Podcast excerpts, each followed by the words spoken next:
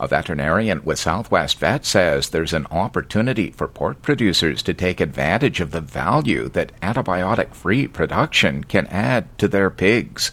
I'm Bruce Cochrane, and this is Farmscape, produced on behalf of North America's pork producers.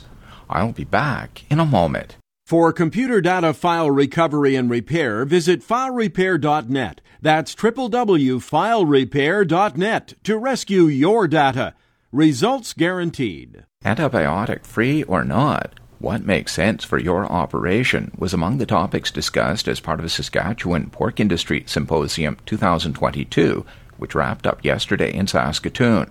Dr. Greg Wideman, a veterinarian with Southwest Vet, says health is king, so a farm that's free or could be made free of diseases that drive antibiotic use is number one and the market does signal that there's a consumer appetite for pork from pigs that are raised without antibiotics. Antibiotic free pork production is a term that covers a fairly wide range of different production programs from organic, which has many conditions, right down to uh, programs that would just restrict but not eliminate the use of antibiotics it's all just good production practices, you know, and they're production practices that apply to a conventional farm or organic farm or an antibiotic free farm, all of the above.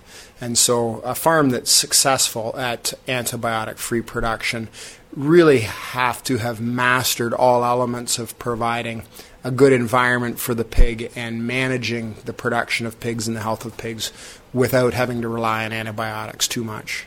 And I think these programs are growing in scale and in popularity because there are consumers uh, of pork in Canada who are really worried about the problem of antimicrobial resistance and understand that antimicrobial use, in this case on the farm, can contribute to that problem. And so they're looking for meat that fits their values in that area. Dr. Wideman says there are good opportunities in Canada for antibiotic free production and the added value that can bring to the farm. He suggests it should probably start with a conversation with your veterinarian to really understand the farm's health history and the background and whether or not the farm is a good candidate.